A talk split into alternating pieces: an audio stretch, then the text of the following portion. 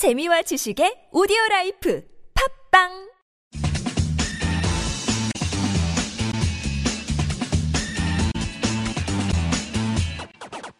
여기는 김병진의 입시교실입니다. 어, 대교협이 그 2015학년 학생부 전형의 자기소개서랑 교사 추천서 공통 양식을 어, 발표하였습니다. 음, 이 공, 자기소개서 특히 이제 자기소개서 양식은 어, 간소화 정책 이전의 것도 물론 있죠. 이전부터 계속해서 이제 조금씩 어, 손이 봐 손을 봐왔었습니다. 아, 그뭐 공적인 이유는 음, 기본적으로 그 대학들이 반영하는 그런 자기소개서가 어, 지나치게 학생들의 비교 활동을 어, 조장하고 있다. 뭐 이런 부분의 요소가 있어서 그것들을 학교 활동 안으로 어, 줄이는 것이 예, 보통은 큰 어, 이슈고 노력이고 뭐 그랬다라고 생각할 수 있는데요. 어, 이번에 이제 간소화 정책이 발표되고 그런 기조 속에서 2015학년도에 음, 또한 번 그 학생부 학 전형의 자기소개서의 전통 공통의 어떤 그런 모습들을 한번 손을 보는 그런 형태가 됐습니다. 특히 이번에는 이제 추천서, 교사 추천서 자체도 약간 그 변화를 좀 주는 음, 그런 형태가 있어서요. 네, 좀 주의 깊게 한번 살펴볼 필요가 있습니다. 보도 자료를 바탕으로 좀 생각을 해보면 우선은 음, 이 결과적으로는 이제 공통 양식의 문항을 변경시키고 좀 어, 축소한다고 해야 되나요? 예, 이제 그런 부분들이 좀 나타나 있습니다. 그래서 어, 지금 보시면 어, 작년까지는 어, 지금 보시는 대로 자기소개서 문항이 어, 4개의 문항이었는데 그 4개의 문항이 어, 공통 문항 4개, 자율 문항이 2개였는데 이번에는 에, 공통 문항 3개와 그리고 자율 문항 1개로 어, 축소했습니다. 그래서 그리고 그 자율문항의 글자 수 자체도 천자 이내로 어, 천자 이내 또는 천오백 자 이내로 선택하도록 그래서 음, 작년까지에서의 그 자율문항에서 특별히 어, 그런 이 어떤 그 글자 수 제한이나 뭐 이런 것들이 크게 있지 않았는데요. 예, 우리 이제 그런 부분에서의 어, 제한을 두려고 하는 음, 내용이 있다라고 생각하시면 될 것 같습니다. 그래서 음, 이 문항의 축소나 글자 수의 글자 수의 제한은 뭐 공통 문항인 경우에는 글자 수 제한이 계속 있어 왔으니까 그분은 크게 걱정하지 뭐 문제되는 건 아니지만 결과적으로는 그런 부분에서의 변화들이 존재한다라고 생각하시면 될 것 같은데요. 음, 일단 그 공통 문항을 먼저 살펴보면 공통 문항은 작년에 2014년도까지는 4개의 문항으로 구성이 되어 있었습니다. 지금 이제 보시는 대로 어, 성장 과정과 환경에 미친 영향, 그 다음에 지원 동기와 진로를 위한 노력 및 의미 있던 교내 활동, 그리고 이제 배려, 나눔, 협력이라고 해서 그 부분에서 어, 실천한 사례와 느낀 점, 그 다음에 어, 대학 어, 입학 후에 어, 진로 계획이나 학업 계획을 작성하는 게 있었습니다. 근데 그게 지금 음, 없어지는 거죠. 그래서 어, 바뀌는 거를 보시면 우선 그 첫 번째 부분에서 어, 어, 첫 번째, 두 번째 물음에서 어, 제일 특이할 정도로 보이, 특이할 수 있는 상황이라는 것은 어, 고교 재학 기간 중, 그러니까 고등학교 재학 기간 중이라는 말이 1, 2번 문항에 공통적으로 다 들어갔다는 점. 그리고 이제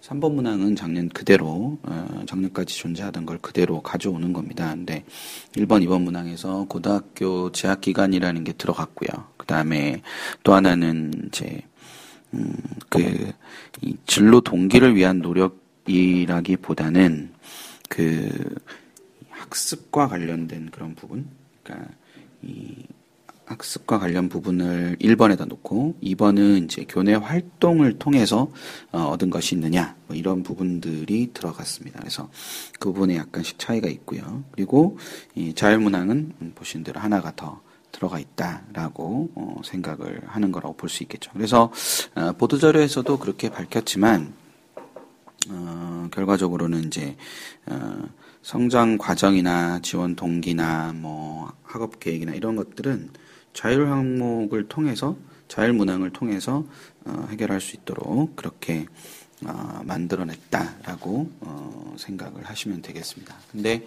어, 이번에 이제 이렇게 되는 거에 가장 음, 핵심적인 요소는 아무래도 그 외부 스펙을 제한하는 데 있지 않나. 그 외부 스펙 자체를 어, 제한하는 데 있는데, 그러니까 특히 이제 공인어학 성적이나 그다음 수학과학 외국어 교과에 대한 교회 수상 실적 뭐 이런 것들을 어, 전부 다 어, 그 실적을 올리면 안 되는 거죠. 그러니까, 어, 그러니까 이제 음, 이 이제 잘 보시면 에, 이제 뭐 영어나 프랑스어 뭐 그러니까 영어나 그러니까 제2외국어들 그 영어나 제2외국어들의 어떤 공인학 성적이나 그다음에 수학과학 외국어 교과에 대한 교회 수상 실적들을 음, 실제로 열거하지 못하도록 되어 있습니다. 그리고 에, 이 특히 뭐 한국 수학 올림피아드라든지 뭐 이런 거 다 이제 그 수상 실적을 제시하지 못하도록 되어 있거든요. 그리고 이 교회 수상 실적, 그러니까 교회 경시 대회도 다 안 되는 걸로 어, 기재를 하면 안 되는 걸로 되어 있습니다. 특히 이 명시를 해놨는데 교회 수상 실적이랑 학교의 기관이 개최한 대회 수상 실적을 의미하며 학교장의 참가 허락을 받은 교회 수상 실적이라도 작성 시는 0점 처리한다 이렇게 되어 있어요. 그래서 수상 실적인데 그 그러니까 결국 수상 실적 자체를 할 수 없다라는 거예요. 그래서 어, 수상 실적을 제시를 했을 때 0점 처리가 되기 때문에 그 실적 자체를 제시하지 않도록 어, 주의를 해야 됩니다.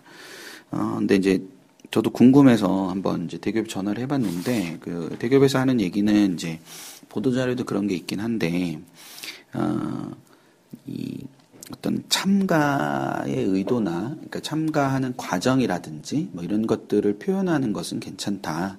하지만 그것이 어, 평가에 반영된다거나 아니면 그러니까 그런 활동의 과정이 있다고 해서 더 이제 뭐 더 높은 점수를 주거나 하진 않는다는 거죠. 하지만 이제 어, 학생이 그런 부분 그, 그런 대회나 교회의 어떤 활동들을 하기 위해서 노력하는 과정이 자신의 어떤 성취도나 이런 것들을 보여줄 수 있다든지 그걸 통해서 배운 점이 있다면 어, 뭐 그걸 작성할 수는 있다라는 거죠. 예, 네.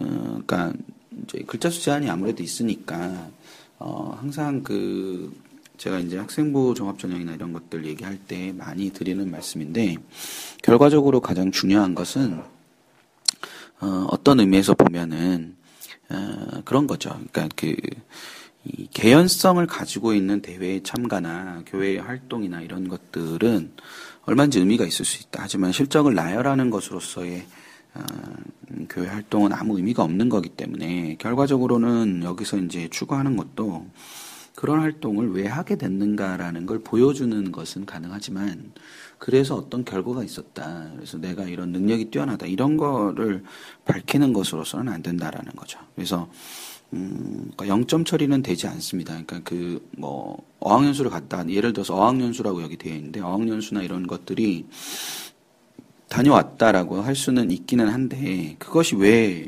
그랬는가라는 개연성을 밝히는 것이 무엇보다 중요하겠죠. 그거 자체가 0점 처리되거나 음, 그러진 않으니까 그걸 생각을 하시면 될 것 같고요.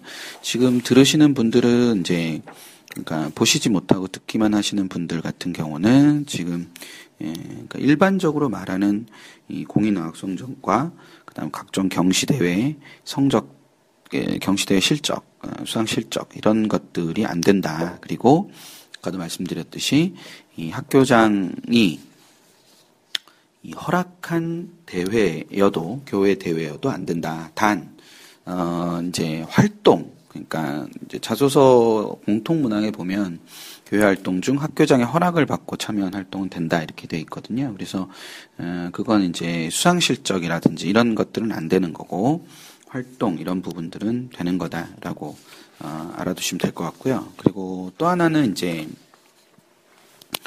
어, 이런 그 공인학 성적 등이 작성이 제한이 되는 것은 학생부 전형에 한정된다라는 겁니다. 그러니까 특기자 전형에서는 작성이 가능하다라는 거죠. 그러니까 특기자 적서 전형이라는 거는 이제 실기 위주 전형을 가리키죠.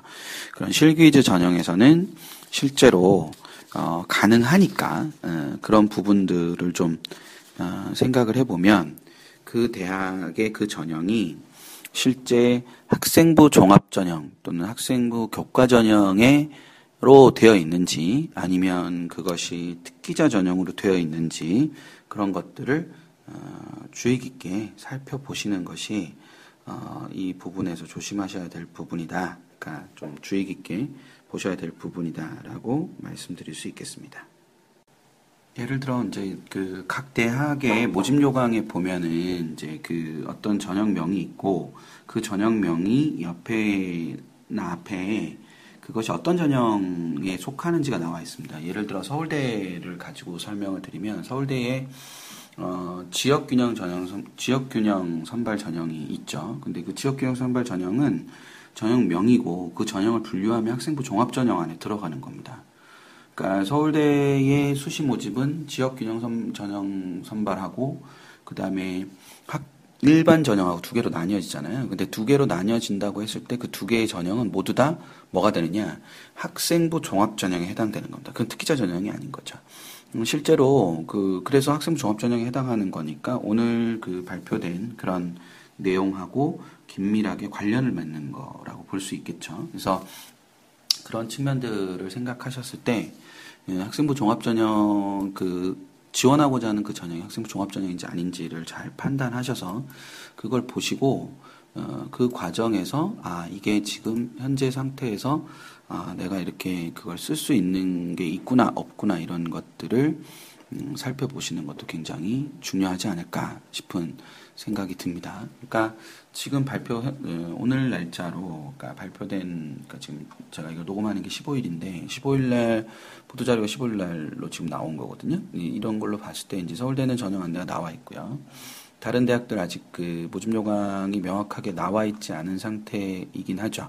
예, 그래서 아직 그런 음, 상태이긴 한데 전체적으로 봤을 때 그런 모집 을 할 때, 어, 그 옆에 이제 어, 그런 내용들이 다 있기 때문에, 그러니까 예를 들어서, 어, 지금 고대가 또 발표가 났는데요. 고대 모집 요강에 보면 학교장 추천 전형은 학생부 위주 전형, 그러니까 학생부 위주 종합 전형, 그러니까 융합 인재 전형 같은 경우도 어, 이제 OKU나 이런 데에서 변화된 전형인데 그것도 고려대 같은 경우도 학생부 위주 종합 전형이다. 이렇게 되어 있어요. 기획운동 전형도 학생부 종합 전형이라고 되어 있으니까 그런 것들이 전부 다 어, 이런 자소서에 해당하는 거라고 보실 수 있겠죠. 그래서 어, 그런 부분들을 생각하시면 어, 이게 좀 달라요. 근데 이 고대의 이제 전통적으로 국제인재 전형이 있죠. 그 국제인재 전형을 이제 특별 전형으로 따로 나눴는데 특별 전형은 옆에 보면 실기 위주 전형이라고 되어 있어요. 그래서 고대 같은 경우에는 잘 보시면 국제인재 전형이나 어, 과학인재 전형 같은 경우는 특기자 전형이기 때문에 체육인재 이런 건 특기자 전형이기 때문에 거기 자소서를 쓸 때는 어, 이런 내용들이 들어가 된다라고 받아들이시면 되겠죠. 예, 그런 개념으로 어, 이해를 하시면 된다라는 겁니다. 그래서 음, 그 부분 생각하시고 추천서 같은 경우는 이제 이 기본적으로 어, 글자 수가 아, 좀 줄었습니다. 글자 수가 500자에서 250자로 줄었기 때문에 그 각 항목들이 예, 그런 식으로 줄었기 때문에 그 추천서 부분은 이제 어, 선생님들이 아무래도 좀 신경 쓰셔야 되는 부분이니까 어, 그래서 들으시는 학부모님들께서 느끼시는 것은 아, 그런 내용들이 학교 외의 활동 자체를 학생부 종합전형에서 쓰기는 굉장히 어려워지는 것이다 라는 것을 어, 다시 한번 염두에 두시고요. 음, 반면에 특기자 전형에서는 그런 걸 쓸 수 있다. 그렇다면 지금 1, 2학년 학부모님들께서는 학교 생활에 조금 더 많이 어, 이제 중점을 두고 집중을 하시고 예, 그러는 것이 무엇보다도 중요하지 않을까라는 생각이 듭니다. 네. 어, 오늘 어, 급하게 녹음했습니다. 여기까지로 어, 마무리하겠습니다.